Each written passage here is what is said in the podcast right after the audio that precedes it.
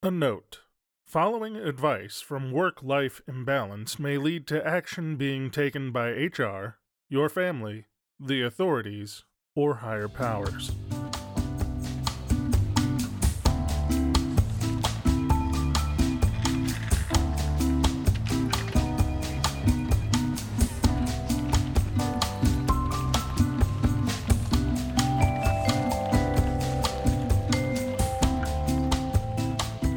Welcome to Work Life Imbalance, an advice show focusing on workplace and lifestyle issues.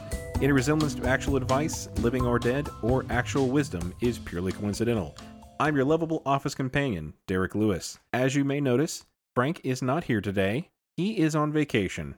He went to summer camp with panty raids and everything. No, uh, he's taking a well deserved vacation. So, in lieu of a regular episode, we are going to do a clip show featuring some of the funny moments from the first few episodes of our podcast. So, sit back and relax and share some laughs, and we'll be back next week with a regular episode. As always, continue sharing the show, and if you want us to answer any of your questions on air, send them to questions at WLIcast.com. You can find us on Facebook at facebook.com forward slash WLIcast or on Twitter at WLImbalance. Oh, and we're also on Spotify now, which is cool as hell. All right. Thanks so much, and we'll see you with another regular episode next week. I want to get into an issue from the internet. All right. Uh, Rick says, What, if anything, do I do about toilet wankers at work? this has changed. So I moved to a new, smaller team of eight guys a few months ago, and apart from being in a cramped, smaller space in a horrible part of the building, it was fine. I'm a bit confused about something that I think might be going on there, though. The toilets off the office are really only used by our team, and a few days after starting down there, I was using them for their intended purposes, aka shitting. Uh, and I heard shuffling from the adjacent cubicle. oh no. I ignored it, but it became increasingly obvious one of the guys was masturbating in there. Oh. Oh man. I found it sort of funny at the time, but said nothing. Anyway, it kept happening. I'd be using the toilet and shuffle, shuffle, shuffle from the next cubicle. Not every day, but often enough if I use the toilet, I hear that. I don't particularly care. I'm no prude. But this past week, I was in the middle cubicle. Oh God, so he's getting Oh. double teamed. Uh, in the middle middle cubicle, when I realized it's coming from both sides and it wasn't subtle, so I nearly drop along to hurry up and get out of there. I knew who it was, as there were only two guys missing from their desks. no.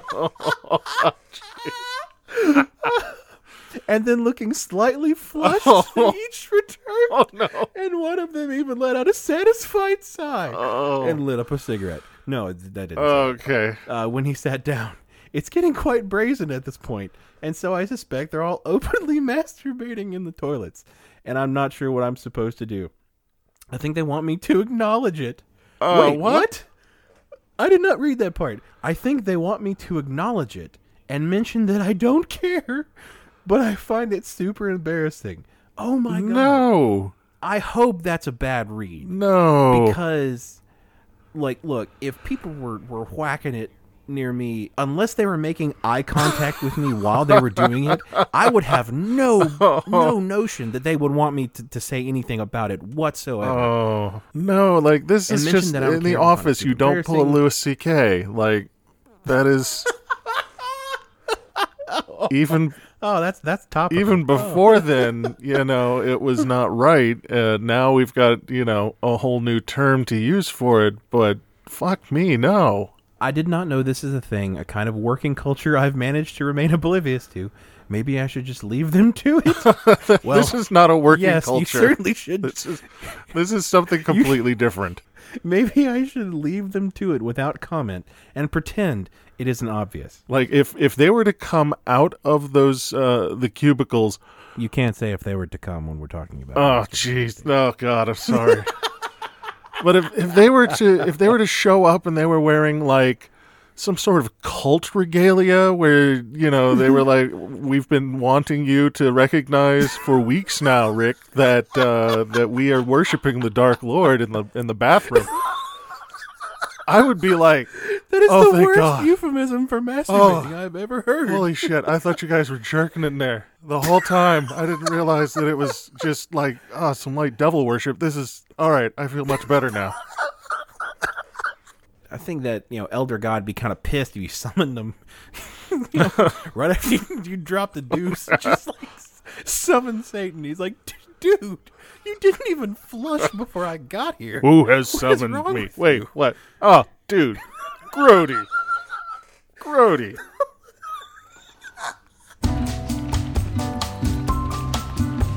The question is, uh, this is from a user that their name has disappeared, so we're gonna call him um, Sturvel. Sturvel. All right. I like Sturvel. Um, so uh, Sturvel asks, "How to beat feeling sleepy in the office?" I feel that there's an obvious answer in here, uh, which is absolutely you are you are working too much and sleeping not enough. Yeah, that that is one reasonably straightforward cause of feeling sleepy.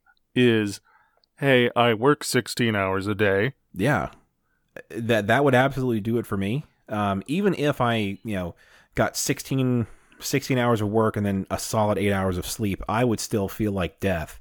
Uh, when I switched to you know just something simple as getting like at a minimum seven hours of sleep a day, I was like, holy crap. You mean to tell me that I don't have to be a complete asshole for the first four hours of the day every day? This is what normal people feel like? Now, see, I tend to average about five hours. So Oh, so that explains it. how how much of my general personality is just lack of sleep? Well, and I, I mean to get to the root of it, I think we have to to question when it's when your general demeanor started. So, did you just like did you just pop out the womb, you know, glaring at people and talking about low productivity and trying to encourage synergy? Uh, Pretty or, much. uh, So, I mean, if if that's the case, um, yeah, then I think the sleep is just you know maybe adding an extra ten percent on top of that. Maybe I I hope that's probably it.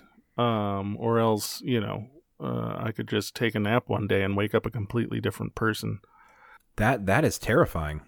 As a child, I uh, I had an L-shaped desk in my in my room. Uh, I, I didn't quite have a cubicle set up, but it could have been a cubicle. See, I, w- I was wondering where you were going with that for a second, and I was like, an L-shaped desk. Did, I mean, did like John Wayne Gacy have a L-shaped desk, or Nope, just you know your average productivity desk there in in my childhood bedroom. um, but yeah, no, I, I'm I'm hoping that that my personality isn't just uh, chronic sleeplessness. Although I will say, like, I don't get enough sleep. I am worse um for several hours in the morning. hmm. If if that says anything, like by the time I go into work, I am bright, shiny, and peppy compared to my morning self.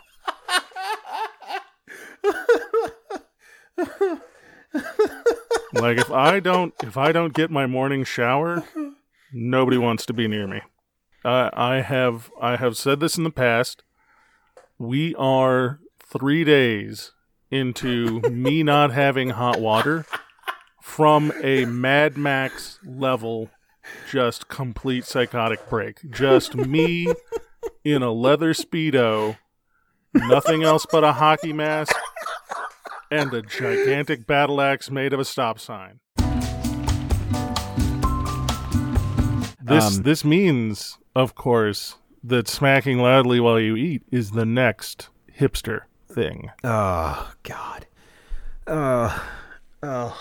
Ugly mustaches, terrible glasses, fixies, and smacking while you eat. See, I was on board with the others. I could deal with those, but this this this will not stand. But you know, uh, there are some people that like um people that are like really big into like beer, um and you know folks that are into like teas and coffees and stuff like that. Thing and and wine for sure.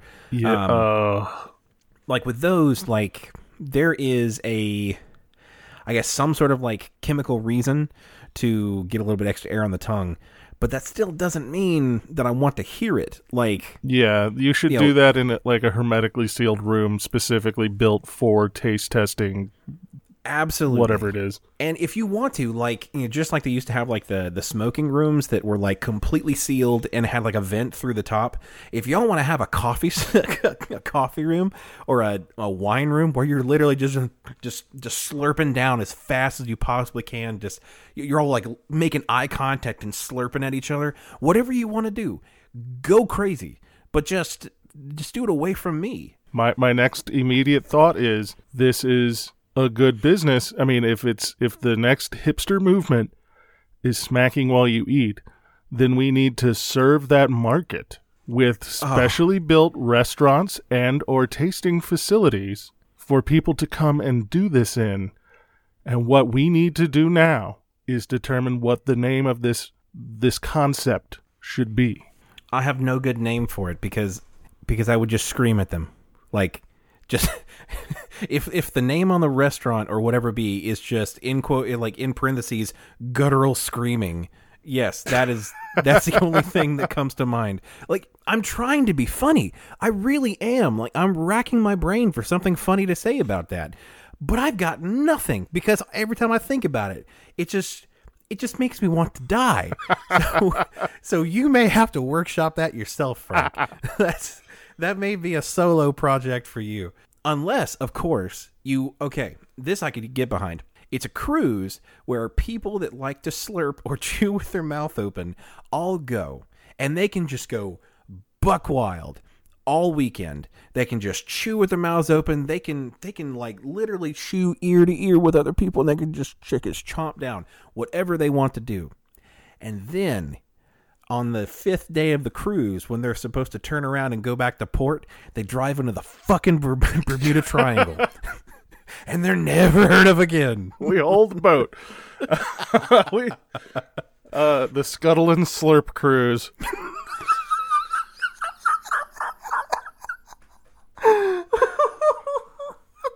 No, that that is a business venture I can get behind. There we go. That might be that might be the hipster name of it. Scuttle and Slurp. well, well, would it be would it be Slurp and Scuttle? Yeah, I sup- Because- that's the the logical. or- uh, yeah, I think That's the my logical soul order now, wanted it to be. We just go ahead and scuttle it before any of the slurping takes place. But I guess right. Uh, You know, let them have their final few days of. Um, it's not even debauchery. It's just bacchanalia of slurping. yes. Oh, God, I'm. Oh, oh, I'm. I'm such an estate, Frank. It's well known Oh. that Caligula particularly loved slurping. All right, get centered. Get centered. Okay. This one was I'm sent centered. in by T. Hanks. So, yeah, you got it. It's good that Tom is a listener. yeah. It, it helps. I sometimes have to do collaborative video editing. What should I do when the company or person that is paying me for the video has their own input and they have just terrible ideas? like, my ideas for their video are so much better, in my opinion, but I have to sacrifice my artistic viewpoint or my way of storytelling to keep them happy so I can keep getting paid. Should I suck it up? Or should I tell them they hired me for a reason and let me do my thing? The the only other thing I can think of is if you go in the direction of the artiste. If you if you just make it become part of your professional persona that you will get into an artistic snit and storm out of a meeting uh-huh. if people interrupt your grand vision. Granted you're gonna lose a decent number of clients but you might be able to charge a premium if if your shit's good. You're creating enough. an atmosphere. you're creating an atmosphere you're creating sort of a you know they they go to you for for that to to be told that they are an ignorant barbarian and that everyone knows you know that that the button should look like this Right. uh, because T. Hanks has said so.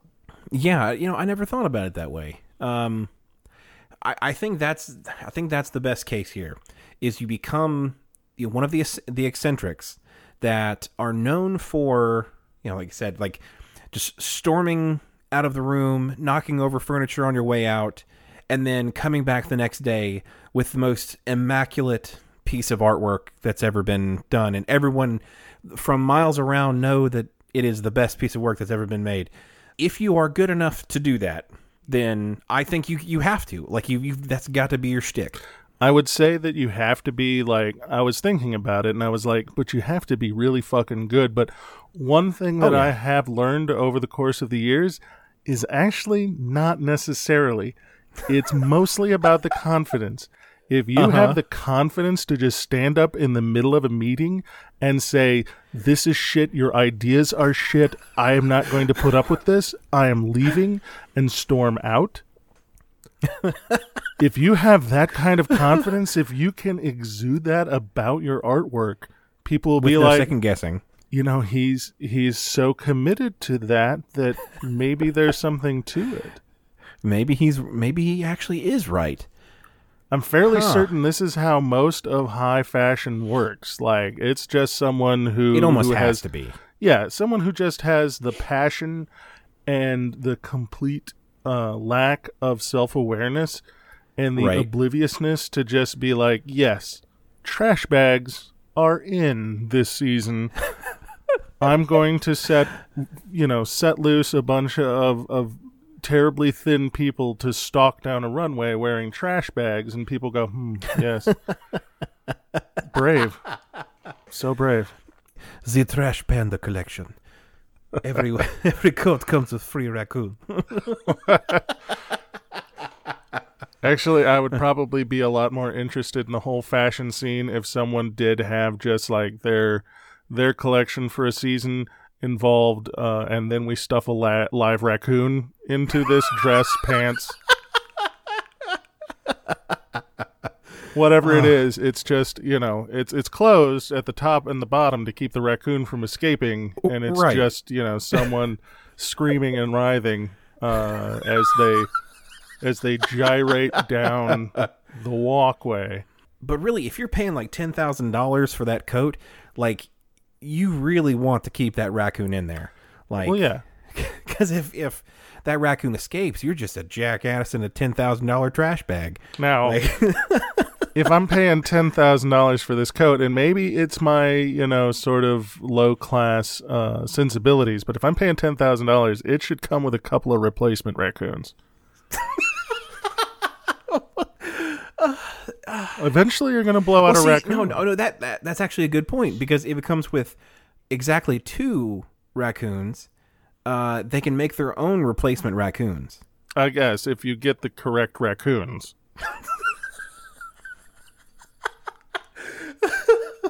I don't want to get too gender normative in here, but uh, but yeah, I think you should purely biologically speaking, put two in there that can produce another raccoon. That's that's all we need. There we go. There we go. And then and then you've got like a whole Yeah, that's a whole different collection. I think that's next year's collection. Like this year's collection single raccoon trapped in your pants. Next season's collection is going to involve the family of raccoons trapped in your pants. No, no, no. That that's the season after that. So fir- first season is single raccoon. Second season is two raccoons fucking wildly in your coat. Uh, and then the- and then- okay, so we got 2 years out where we got a family of raccoons are in there. This first one, I did not anticipate us going in such a uh, a wildlife fashion, but it works out pretty well. So, uh, don't know who the uh, the question asker is. There's no name on it. It's secret raccoon in a trench coat. Yes, secret raccoon in a trench coat says, "Are pets at the office a good idea or a bad idea, and why?" We are hearing more and more of offices are allowing their employees to bring their pets to work, more specifically dogs. So we wanted to ask you, what do you think of this? I mean, dogs, yes. Cats, no. I have cats. Cats at the office would be terrible. I mean, they would knock shit off the the desk, poop in any somewhat granular material. Yeah, Um, the office houseplants. Then I can also see you trying to be on a conference call while a cat is slowly watching you while they push ever so gently the speakerphone off until it clatters onto the floor. Well, there might be some things that would have to be permanently affixed to the tabletop. Expensive equipment like that would probably be on the docket. I would be more concerned about having a conference call and uh, them sitting there just like licking their jimmies while you're trying to talk to an important client. Just it's like it's like you know and and so for the new projections of the the third quarter i, I think they were pretty strong uh hold on a second uh sheila could you come get uh scruffy uh it is licking its testicles in the middle of the table no, with with cats, you just got to be like, uh, you know, the projections are up in the third quarter. Uh, don't make eye contact. Um, better if you just look away. You know, we were talking about raccoons before, um, but we were talking about raccoons in uh, an environment that they normally would not be happy in. Period, which is you know enclosed Pants. in um, you know pants. But no, just like some docile raccoons. Do you think they could be trained to, to do like small secretarial tasks? They probably could. I think what raccoons would be best at, from what I know of them, uh, would be in the break room, washing coffee Okay. cups. Because they, yeah, because they, they wash their food. And, Exactly. You hand them, you hand them a coffee cup, and they're just like dunk, dunk, wash, wash, wash. It would be great. I mean, I'm thinking spitting cobra. If you really don't want to go into a meeting, uh, just send the spitting cobra. in Exactly. We could dress him up with a little tie. we'll call him Stanley. Boss comes in like it looks like projections are, and then you know, I got my eyes. Ah, my.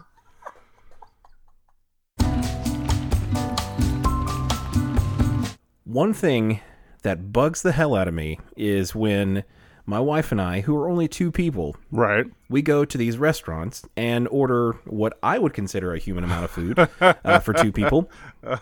Just like an entree, maybe an appetizer, uh, maybe an extra side order of something that we just wanted to try. Uh, and lo and behold, we get home and open up the box, and there's four or five fucking sets of silverware in there. Like that, how that is. It is. I, I don't know what they. I don't know how to react to that. Like, should I be as offended as I am? Because that basically is saying the food that you ordered should be for four or five people. You have ordered Yet enough you are consuming people. it as only two.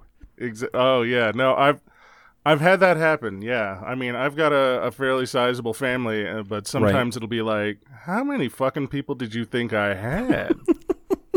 I I don't know if they're worried about fat shaming, you know, where it's like, yes, we're going to put six sets of cutlery in here because that fat bastard's ordered yet again.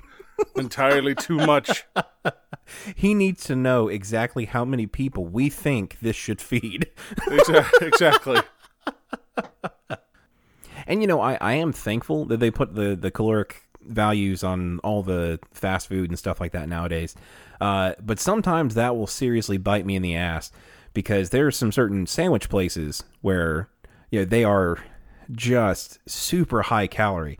I don't want to put any one particular sandwich place on blast, but uh, but yeah, you walk in there and Firehouse, with we're the- looking at you. Eh, that is exactly what I was thinking. Okay, so we are putting Firehouse on blast. Good. You walk in, and on their large subs that are no sides, no nothing, just by themselves, are like 1,500, 1,800 calories. Oh, I have no shit. I have walked into Firehouse twice in the last few months, thought I knew what I wanted, read the menu, got depressed, and walked out. like I I am not even joking. once once I'm trying in any way, shape, or form to be cognizant of the trash that I'm just shoveling down my hole, I'm like, I could eat all day for for one of those sandwiches. Yeah, and not consume that many calories. I mean, oh. if it's a 2,000 calorie sandwich, that's like supposed to be the complete caloric intake for, you know, like a standard average person, which, you know, Right. I am not. Right. But still, I I just I can't necessarily bring myself to do it because it's just it's sitting there staring at you. You it's in the back of your mind while you're trying to eat the sandwich, and you can no longer enjoy it. when I walk up there, that person knows that I'm making a conscious choice to make a terrible decision, and that affects you know the the rapport that I build with the the, the person at the at the register. A few years ago, I was at an Arby's. You know, I was getting a getting a meal there, and all I wanted was just like one of the one of the big roast beef sandwiches. Like that's it. I didn't I didn't want any fries, no nothing. And I go up there, and I said, yeah, I'll have the the the max beef or max beef and cheddar, whatever it was. And the the cashier just kind of looks at me. She goes, "You know that's fifteen hundred calories, right?" Oh my god! I was like, "What the fuck? you are Listen like here. I, I was with other people, and like the shame that I felt in that moment was, oh my god." Oh, Oh, wow. I could have just I could have just did the uh, poltergeist thing and just suck myself into my body and disappear, and I would have been perfectly happy with it. Yes, All right, so from down south, disgusted. A female Okay. office worker sitting in my cubicle at work when this male coworker walks in to ask a question. The whole time he has his hands in his pockets jangling his change, but in the pro- process of jangling, keeps adjusting the family jewels at your face level. What to do? Oh no.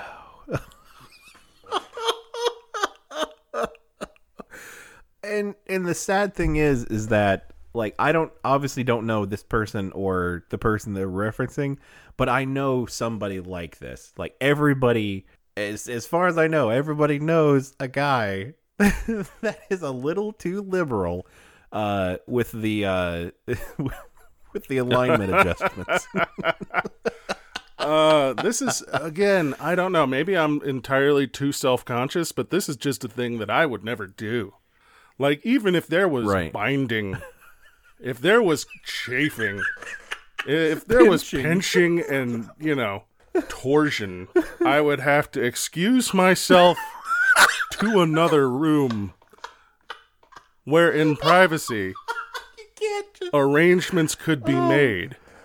I, I just don't think that I could even try to be surreptitiously like, well, I'll pretend I'm jangling the change while I. Uh, mm, oh.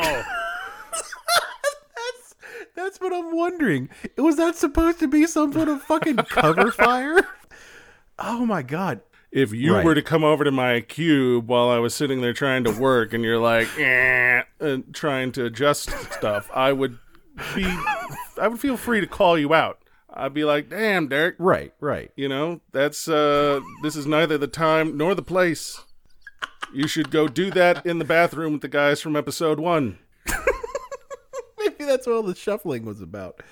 Um, no, but no, I, I would feel that that's totally appropriate. Like if I came over playing, you know, a uh, a condensed version of Pocket Pool, and and you just were just like, hey man, you know, quit touching your junk. Like I would feel chastised, but like rightly so. Like I would feel the the correct amount of uh of crappy about doing that. But um that that's kind of a little bit tricky because you know as uh as a the opposite sex, like if somebody else is doing something uh fairly private in public, It just doesn't happen the same way. I mean, we don't Um, no, have that- the same sort of no, uh, layout in terms of uh, society or physicality, but uh, uh, you know, it's especially a fraught problem for women, and that's why I'm going to forward Mm-hmm. a concept and let me know how you feel on it. The no fault cock punch. That's just where if if you're doing something untoward, uh, your female coworkers are just allowed to punch you right in the junk, and there's no fault. Like So, like, is it uh, if you're doing something intentionally that you shouldn't be I doing, mean, or unintentionally, or some Or- or combination both? of both. You know, guy on the subway, man spreading, taking up two two uh, two slots. the the no fault cock punch. Just drop the people's Exactly. elbow right on his jimmies. And I think if that was a legally defensible Okay. thing, we would probably find people who had a lot better behavior overall. that would definitely correct any any unknown behavior that I had for sure. Um, Derek didn't realize he was doing it, but now he does. I mean, and now he sings castrato. So the issue that we picked out for today, it's from the user Shaba number one. Shabba one, huh? Shaba number one. All right. and it's not a long one, but it is. I have no specific scientific bat- background besides high school. What field would you study if you wanted to make a self functioning human scale robot?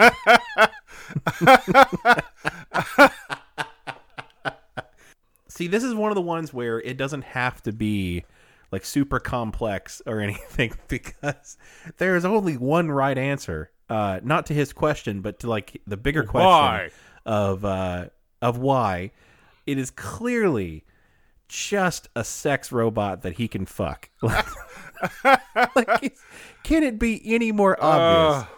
Are, is there anything other than sex it could be? Like, am I just being closed minded here? I mean, I think you're being a little closed minded here because if anime has taught us anything, it's that you have to have a robot in order to fight larger robots.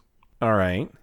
So this is the opening Okay, salvo that's not in a can- in a robot arms race. Well, the problem is that he said that it was going to be a human scale robot. And whenever our robot overlords come, I doubt it's going to be human scale. I would have to think that they would have built some like larger than human robots at that point.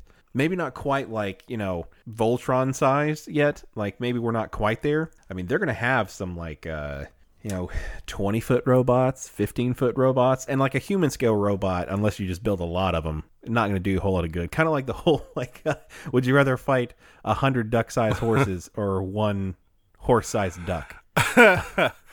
so I don't, I don't, I don't think, uh, no matter how many like human scale robots you throw at it, I think, I think that the bigger robot would win. Well, I mean, Um, there is some Astro Boy sort of precursor here to suggest okay. that, you know, if you build a good enough human sized robot, it can take on robots much larger than itself. At least it could in the 50s and 60s when Astro Boy was originally popular. But you know, I mean, you're you're right. Like it has carried on through like Mega Man and things like that, where b- build a you, you just you go down to the local Build a Boy and say, I want it to have titanium plating, you know, a, a Buster shot, like. But you know, I want I I want it to have lasers and armor. Uh, and maybe be able to, to fly. So, like you know, the optional jetpack, we'll spring the extra, you know, hundred bucks for that. Um, and then they they take your they take your desires and they create you a little boy. This is There this is go. a really weird robot shop that you're envisioning, Derek. It's very weird, very specific. Why? Well, okay. No, no, no, no, no. What is weird about that? Oh, uh, I mean, other than like the whole thing. But like, if there was a a place called Build a Boy, what the fuck else would you expect that to be? what other type of reputable organization? Well, reputable is the question. I'm like a high end gay brothel of some sort sounds about appropriate for that.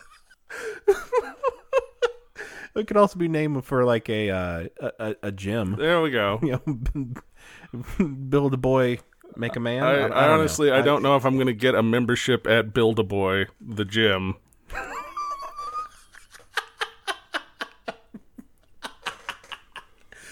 Uh, That that that thing is going out of business real fast. I'm sorry, but I I I still think uh, I think build a boy has like okay, not the gym, but As a, as a concept, it's got legs it's got legs and you know And torsos torsos, and arms. and arms. and everything else. now, I'm I'm immediately thinking with today's technology, this sounds kind of like you know with Waitr and all that kind of stuff. Where you can order any sort of takeout. This seems like a customizable male escort app. I'm thinking we've got drop downs. You know, we've got interfaces. Oh, oh. So so you're not talking about like buying. You're talking about are you talking Yeah. about renting? Renting. the Uber for for erotic sex robots. call it. No, no, I got it. I got it. We'll call it Luber. Oh God, no.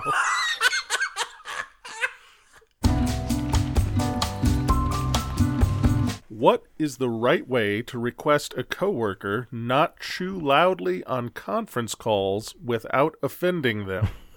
From Grossed Out in Glendale. Oh my goodness. Oh, my my old nemesis has yes, returned. it's only been a couple of episodes, but uh, but we're back to it. Mm. Mm. See, uh, my my gut instinct is to say, uh, "Fuck the tact." just, just uh, Go, you know, go all pull out. our uh, our newly coined uh, no fault cock punch. But it's on a conference call. Now, if we've Oh, got yeah, if we've so I got guess you, I guess you can't really uh, can't really blast them on the conference call. Yeah, the only thing that I Um, could think of was one of those air horns, but then that's sort of punishing everybody for the sins of the few. Right. And I mean, I- I would definitely, I would definitely take a surround sound air horns over even one person chewing loudly in front of me. Um, but I understand that's a choice for each individual person, and uh, maybe they wouldn't make the same choice. Um, It's a choice we all have yeah, to make I mean- inside ourselves. As far as tact goes, yeah, I guess the only thing you can do is like try to text them through the meeting app and be like, "Hey, we can all hear that you're chowing down on an extra large fry." right on, on that, that plate of uh, extra large nachos. But now, speaking more generally, developers are not known for their decorum. Um, Really? so, like, you know, there are times where words escape the mouth before the brain has time to, to clamp them. And so, you know, you'll have Oh yeah. have somebody that's just you know uh, on their headset thinking they're muted and then somebody will say something and they'll just be like well that's fucking dumb I have been on that call more than once. And you can hear a pin drop on that conference call and and it's not just a voice conference call you can get in a lot more trouble Oh, with a oh, the video video calls call. that we've got these days. Holy shit. Now, I have not done anything like untoward or embarrassing on a conference call, but I have been caught unawares before where I didn't think I turned on my camera and I was sitting there just looking down and then, you know, look up to see, The light, you know, yeah, see the the light on and I'm like, "Oh, and then you're like, "Oh shit, have I have I picked my thank God I didn't have a very nose?" personal itch." Everybody watch me eat that candy bar. Oh, it's like they're watching you like eat like uh, you know, some leftover spaghetti and then watch you drop a meatball and then pick it back up. dust it off. which which I am not not necessarily above doing. It it matters very much what surface I dropped it on. But uh but no, I mean then, then everybody thinks that you are that you are just like uh you're just disgusting for having eaten floor food. Um which I f- some floor food is okay.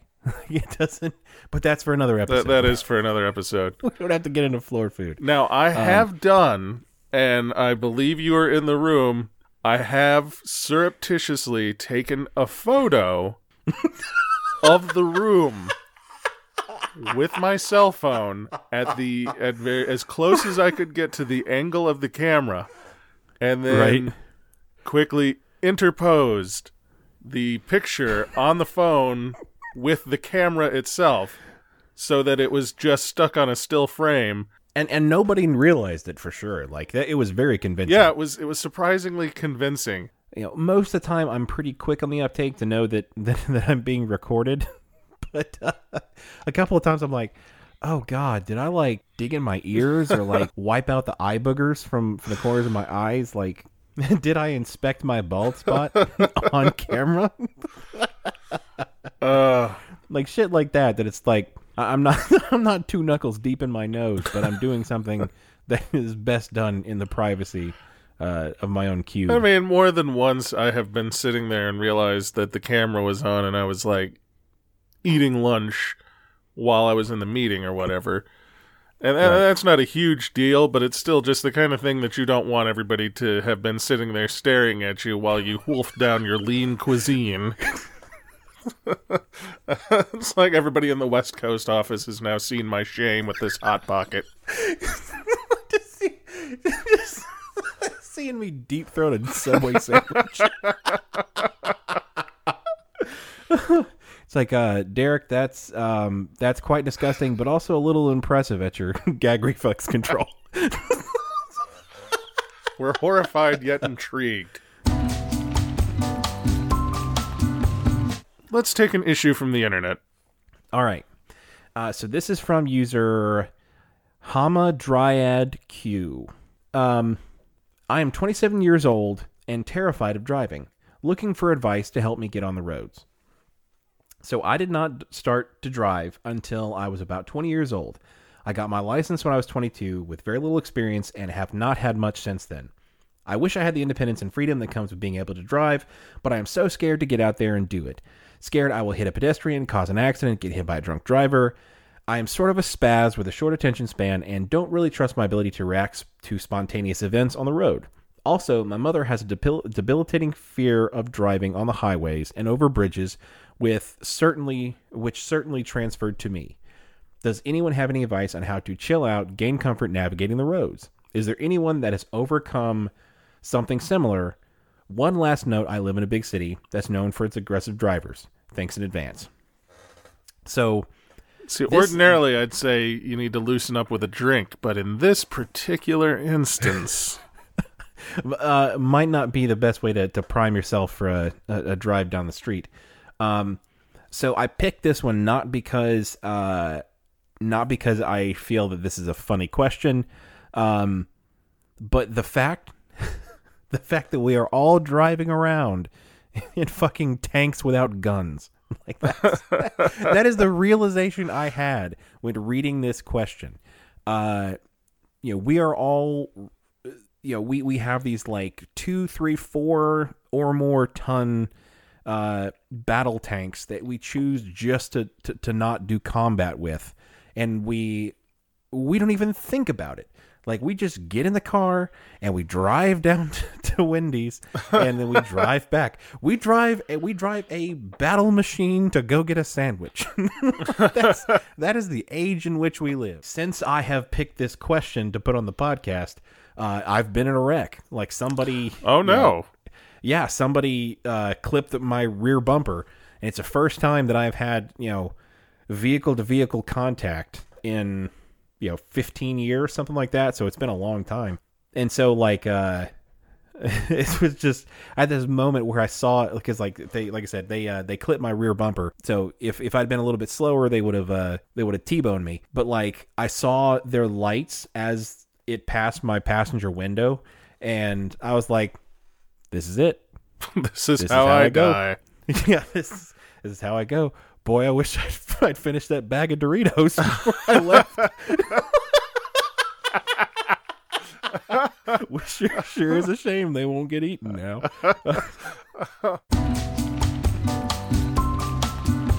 The the one that we're playing right now is uh, called Pandemic Legacy.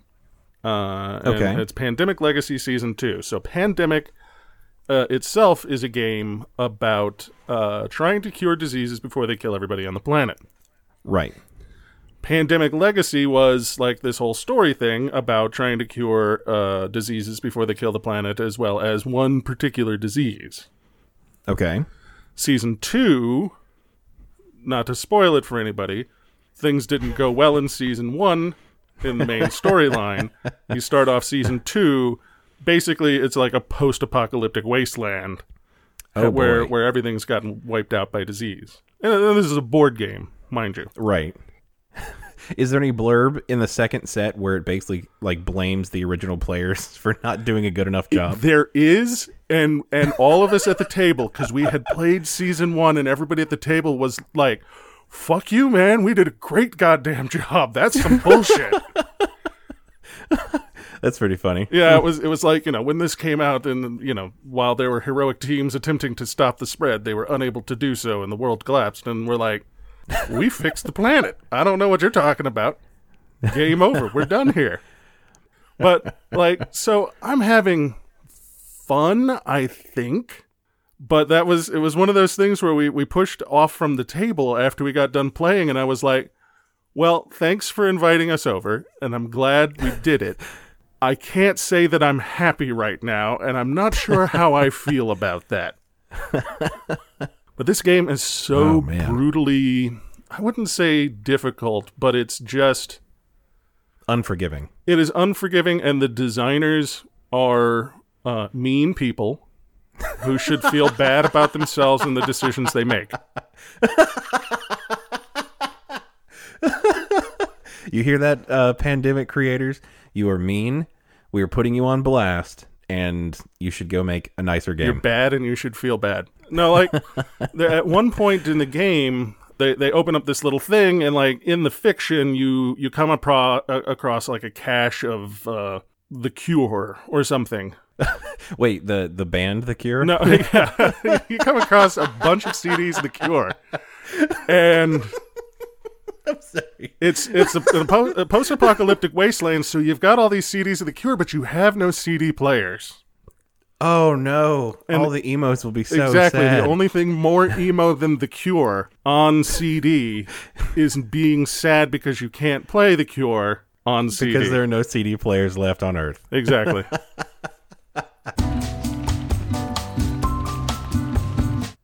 As far as potlucks go, what are what are your feelings on potlucks? Like, what type of food do you want to bring, and do you feel personally that you have to like showcase something for the potluck, or are you just like going to the Publix and picking up a pie? Well, what are oh, your Oh, no, thoughts I'm a monster. I am the brought some paper towels guy. I I am the brought several two liters of Coke and Diet Coke man. You will you will pick up the entire supplies list just so you don't have Yeah, to no food. no no cooking from me. Like and I cook sometimes, but I do not cook for for public functions or, or anything like that. Cuz here's the thing. Right. I am perhaps a paranoid person, but I know for a fact Okay. that my pimento cheese sandwiches will be the thing that kills half the people in the office with salmonella. How? How are you gonna fuck up pimento cheese so bad that you're gonna kill your Exactly. coworkers? I don't know, but I would find the way. Oh, you get the one literal one batch of pimento cheese that uh, that has exactly. salmonella poisoning. Yeah, it just like Frank Eastman came in and he brought, you know, a pie and oh, looks like instead of sugar he used arsenic. See, no, no, no, no, no, no. There is no way that was a mistake. uh, if that happened, I am one hundred percent positive that you meant to kill people. See, exactly. That's what everyone would think. They would be like, he finally snapped. The monster did it at last. And the thing is, if I did, I wouldn't have gotten caught. This was obviously a mistake. It's like no, when uh, when Frank Eastman wants to kill people, it will not be obvious. And that's- Th- this was this was far too blunt an instrument. That's You know not a I good made look. mistake. That's not a good look at the bond hearing. Like, I plead not guilty, Your Honor, because if I'd have meant to kill him, you'd have never caught me.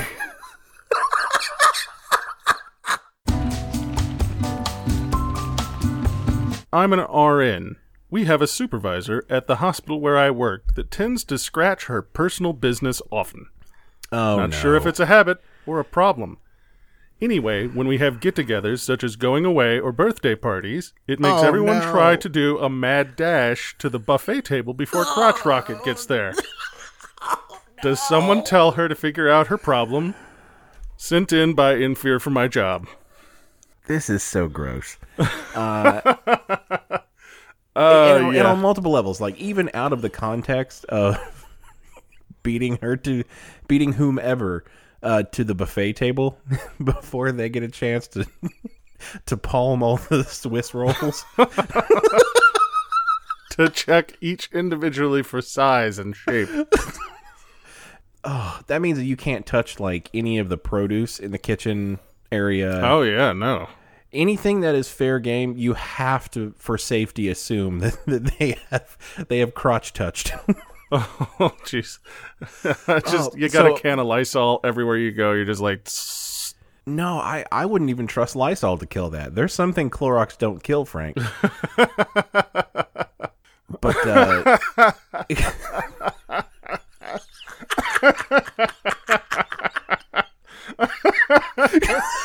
Oh. But Shit, even sorry, that of- was a delayed reaction. yeah, some of my jokes are a slow burn. But no, even apart from the food discussion, like, what is wrong with our audience? What? this is the second question that we've had that involved inappropriate crotch touching at the office. Um, I mean, I'm not the one. I don't get these. I, I, they are given unto me. That seems I like just, a I wonder if a lot of people have problems with people touching their crotches at work. Like every single episode seems to be some problem involving someone else's crotches in office space. Is this a problem that's going unreported until we like just knock the lid clear off? I don't know. I think we're breaking this story open, man. Yeah, we've kind of discussed this a little bit before with one of the previous audience questions. You can't just scratch your downstairs mix up whenever you want. Like, you have to do that in private. That's why they're called privates. Uh, the If junior wanted- jumble is not for public. yes, if people wanted to scratch them in the middle of the office, they would call them publics. Wait, I just got the name of the supermarket.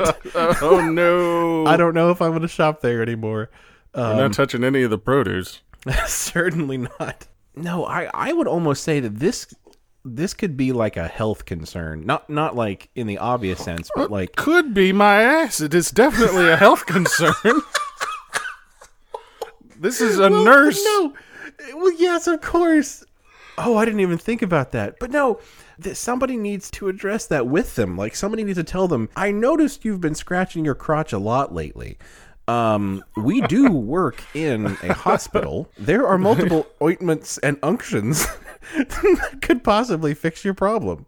You've had Um, the seven year itch for nine fifteen now.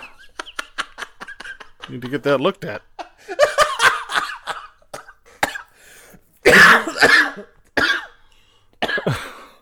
This question will be the death of me. This is the Man, kind of person who would drop a roll on the floor, pick it up, dust it off on their shirt, and put it back in with the other rolls. See, that's a bridge too far. You know, we we have discussed on this podcast before that there is some there is some amount of floor food that is okay, um, but it's a personal choice. you should not you should not force your for your floor food beliefs on someone else. Like if I decide to be a garbage monster and pick up a, something that I've dropped off the floor, inspect it, and then consume it, that's my personal decision. I'm not going to get my batch of sausage balls, accidentally drop them on the way up the stairs, scoop them back in, and hope nobody notices. Like, I'm not going to force my beliefs on someone else. Even the gentle trash panda in nature will wash its food before it eats it. exactly. No, there was a guy at, at one of my old offices, and I was in the restroom. It always comes back to foods and bathrooms around here. We But I was- certainly have a uh, we certainly have a list of things we we go back to. We've got a theme. We've Okay, so that that may be a problem that like they say that you talk about what you know. All we food. know about is food and bathrooms. we're gonna we're gonna change the name of the show to Food and Stall. It's our new hipster podcast. Uh, welcome to no, another to the guy episode of Food and Stall. Oh no, but this guy, he uh like I was in uh the stall and someone came in and very obviously and loudly used the bathroom and then walked out. No. there was no No, sound Frank, of running no. water. There was no paper towel dispenser. And I I left the bathroom and I was like, who who came out of here before me? It was like this was a mystery that had to be solved and it had to be solved immediately. It's like, did you see who came out of the bathroom in front of me? Has anyone else gone in? I'm going to request that you cut this out of the episode because I will not be able to listen back to this because this is something this is something that that uh, may, maybe it's not to the nightmare level where like I will literally dream about this. But like whenever I'm you know in the in the restroom, you know I'll, I'll hear somebody like flush, unlock the stall, and in the one or two seconds it takes them to walk to the stall from the stall to the sink, it's like that. uh I forget what that movie is, but it's, a movie where like the the guy is uh, about to be hung, and like the instant from when he's dropped to when the rope comes taut and his neck snaps. Like he, he has that like elaborate adventure. That's my whole brain for like two seconds. Like i go into the spiral of like please for the love of god please please tell me that he's going to go to the sink and he's going to wash his hands because if he doesn't i'm going to have to like csi miami this shit and where i'm going to have to figure out who the dirty boy is. This, this dirty boy. because I the thing is I don't want anybody to be a dirty boy uh, for multiple reasons, but I also don't want somebody that I respect to be a dirty boy. Like Yeah, well, because then I hands can't. with so many people. exactly that's the thing like i would i would not be able to like if some if i found out that it was a person i and i sleuthed it out i figured out who it was and i could never shake his hand again and anything he touched was forever their suspect like I'm- I mean, uh, it's yeah, similar because- to this Because the thing is, and I know that we like we judge ourselves by our by our best moments and we judge other people by their worst moments. But like unless this guy sounded like he only had like 1 minute to poop, like if he had to get it done and get out as fast as possible, you know, maybe I could understand, you know, skipping a step. Or or maybe it was an accident. That's But a critical he- step. I don't. All the steps in that particular activity are critical steps. Like the critical path we have, there is nothing that you can skip. There is. We, I- we're look, not. We're not going to get this shit more efficient, man. I agree. There are no shortcuts when it comes to, to, to bathroom behavior. I understand that. But I'm just saying that it could be somewhat understandable. But if they were kind of like, oh, you kind of heard them flipping through a newspaper or heard some buzzing on their phone because they were, you know, perusing Instagram or something, uh, and they just got up and walked out, then that, I think it's safe to, to assume that that's not the first time that's happened. That it, it may not be a habit, but it's something that they uh, they do not stress very highly cleanliness over over I, I don't even know what else like do You you, can't. like water like You like you can't. I am Old Testament about this. Like this is a one strike. You're out situation. At no point there is so when- when nothing that come is that important. when you come down the mountain with your stone tablets like you you take time to scratch them all out and the only thing on it is you wash your fucking hands when you come out of the bathroom I'm like, okay, all right, that's nice, uh, burning bush, but t- t- t- t- t- thou shalt wash thy goddamn hands. Like that is. I think we're done here. Like that's that was the that was the the one. We're one and done. We're we're good. I think we've got them mean- all gra- engraved in stone now. everything else there's wiggle room but but that will not be that will not we will not abide by by lack of hand washing Because here's the thing. Like, sometimes I've heard people have conversations with people like this, and their defense is, well, I didn't get anything on my hands, so it should be fine. oh oh no And I am like, oh I cannot strangle the life out of them because they're thrashing. They will put those hands all in my face. it's too risky If there's too much of a risk, there's nothing I could do here.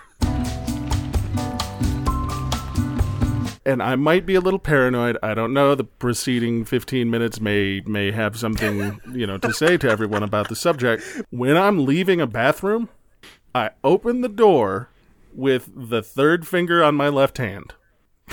That's it. And then I know that finger. That's the bad finger.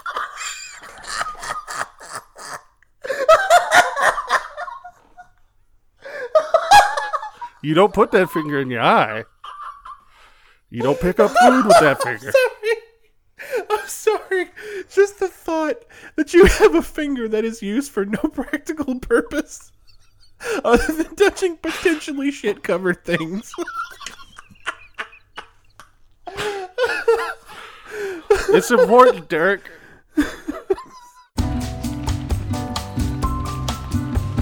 It's kind of one of those things where it's like when you kiss somebody, you kiss everybody they've ever kissed. This is why I don't kiss them on the mouth. See, this is this is the problem because when when you lick your finger, you are licking everything that anybody's hands who have touched a surface that you have also touched have touched. So, if somebody has touched their butt, then touch the handle. You touch the handle, and your hand is not clean enough. I've licked the butt. exactly. I'm glad you're following me, Frank. You licked the butt.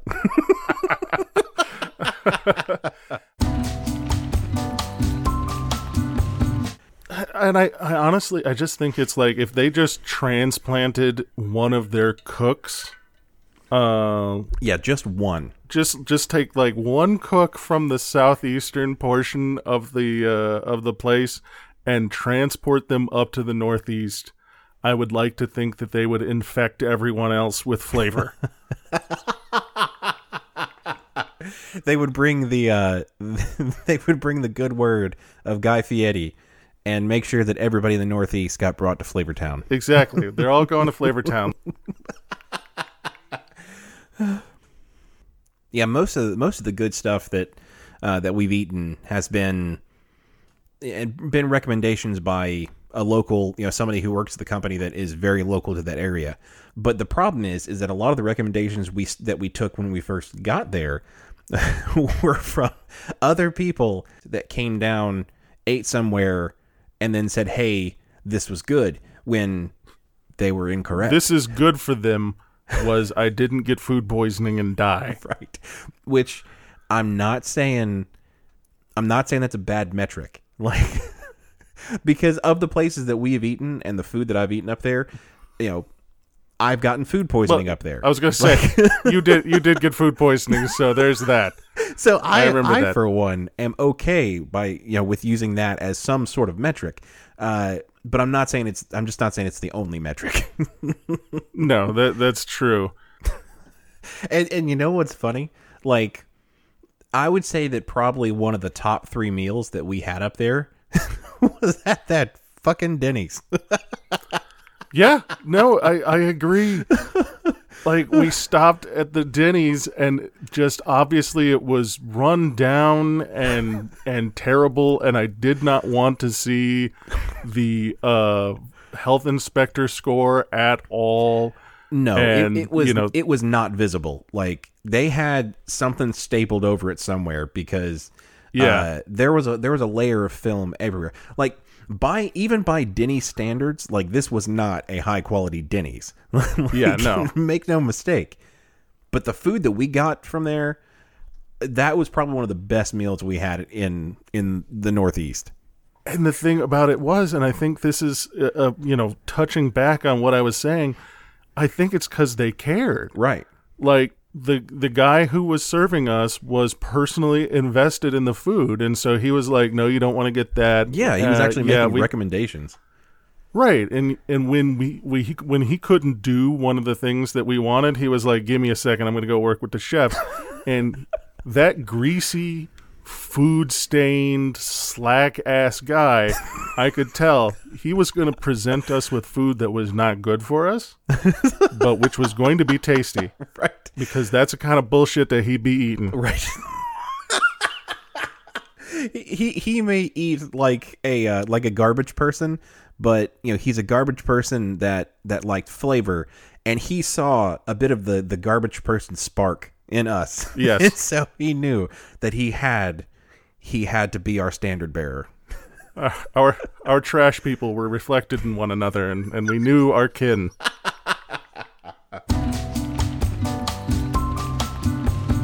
All right, this issue is from user Mellow Kitty Cat.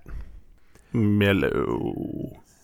What are some cool hobbies to make up to not seem like a lame person?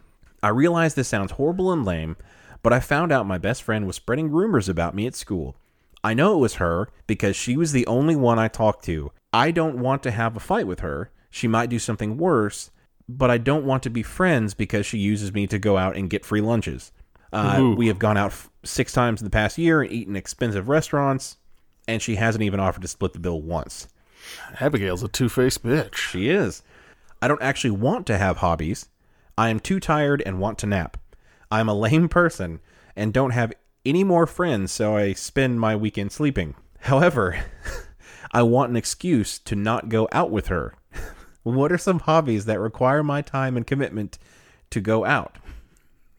Also, she knows me well and knows I will never do sports. Our, she she has a note at the bottom that says I already do baking, decorating, piano, and singing. So so with the baking, decorating, piano, and singing, obviously those are things that like unless she had like a recital, may not necessarily get her out of a social commitment. I Um, was going to say the the first thing that comes to mind is that she's already got hobbies. The key here is to put the word competitive in front of each one. competitive decorating. Competitive decorating.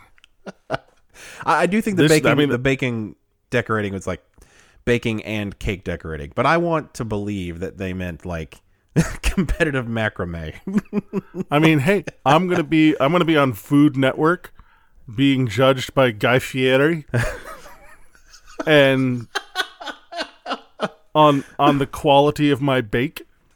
Him and Mary Berry, they're going to be together oh, judging Christ. me on my Bundt cakes. I am not sure that that in any reality would anybody believe that Mary Berry would step foot in the fucking room with Guy Fieri.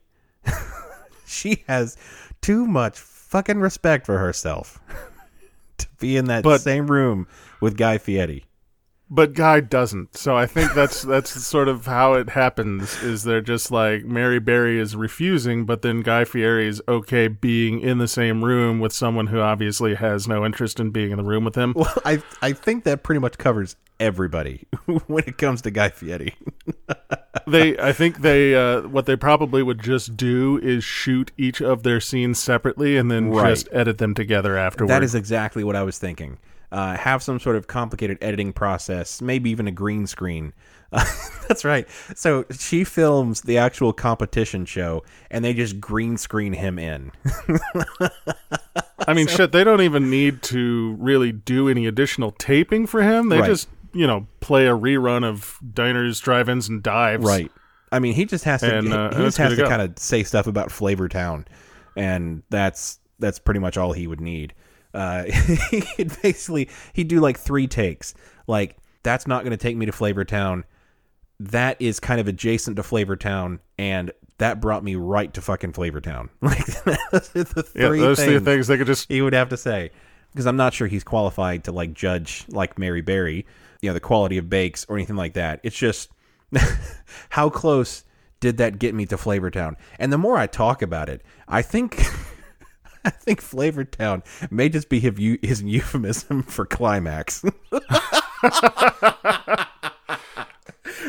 it's like I took a bite of that and I got straight to Flavor Town.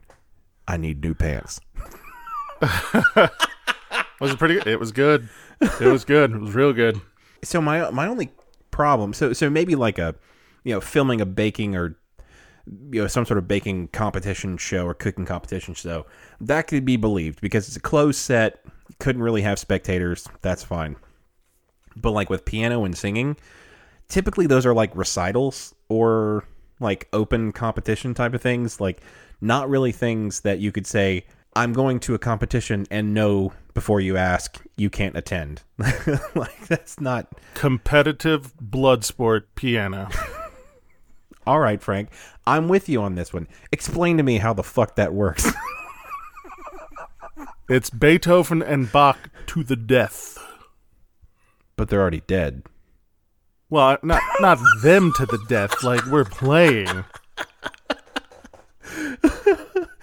so do they just they just play until one of them dies I mean that's that's uh old hardcore rules. Nowadays, um they actually put them on little motorized carts with the pianos and they're driving around while playing. okay Uh and and then they've just got knives. Um And so the key is is maintaining your ability to, you know, hit those good notes while being not terribly, but fairly significantly stabbed, and or doing some fairly significant stabbing. Uh, when you have to uh, Tokyo drift that grand piano, shit's gonna get real. Yeah, I mean you're coming you're coming into that corner, and uh, you know you got to get straightened out, or else uh, at, they're going to be right behind you with that knife.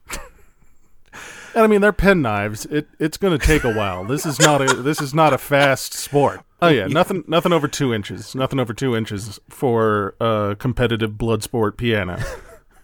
I can't tell you how many friends I've lost to competitive piano blood sport.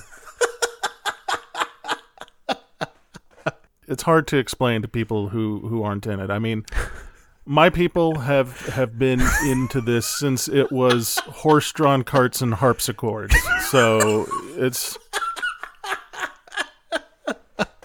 it's deep into the makeup. It's hard to explain. So this one isn't necessarily a hobby.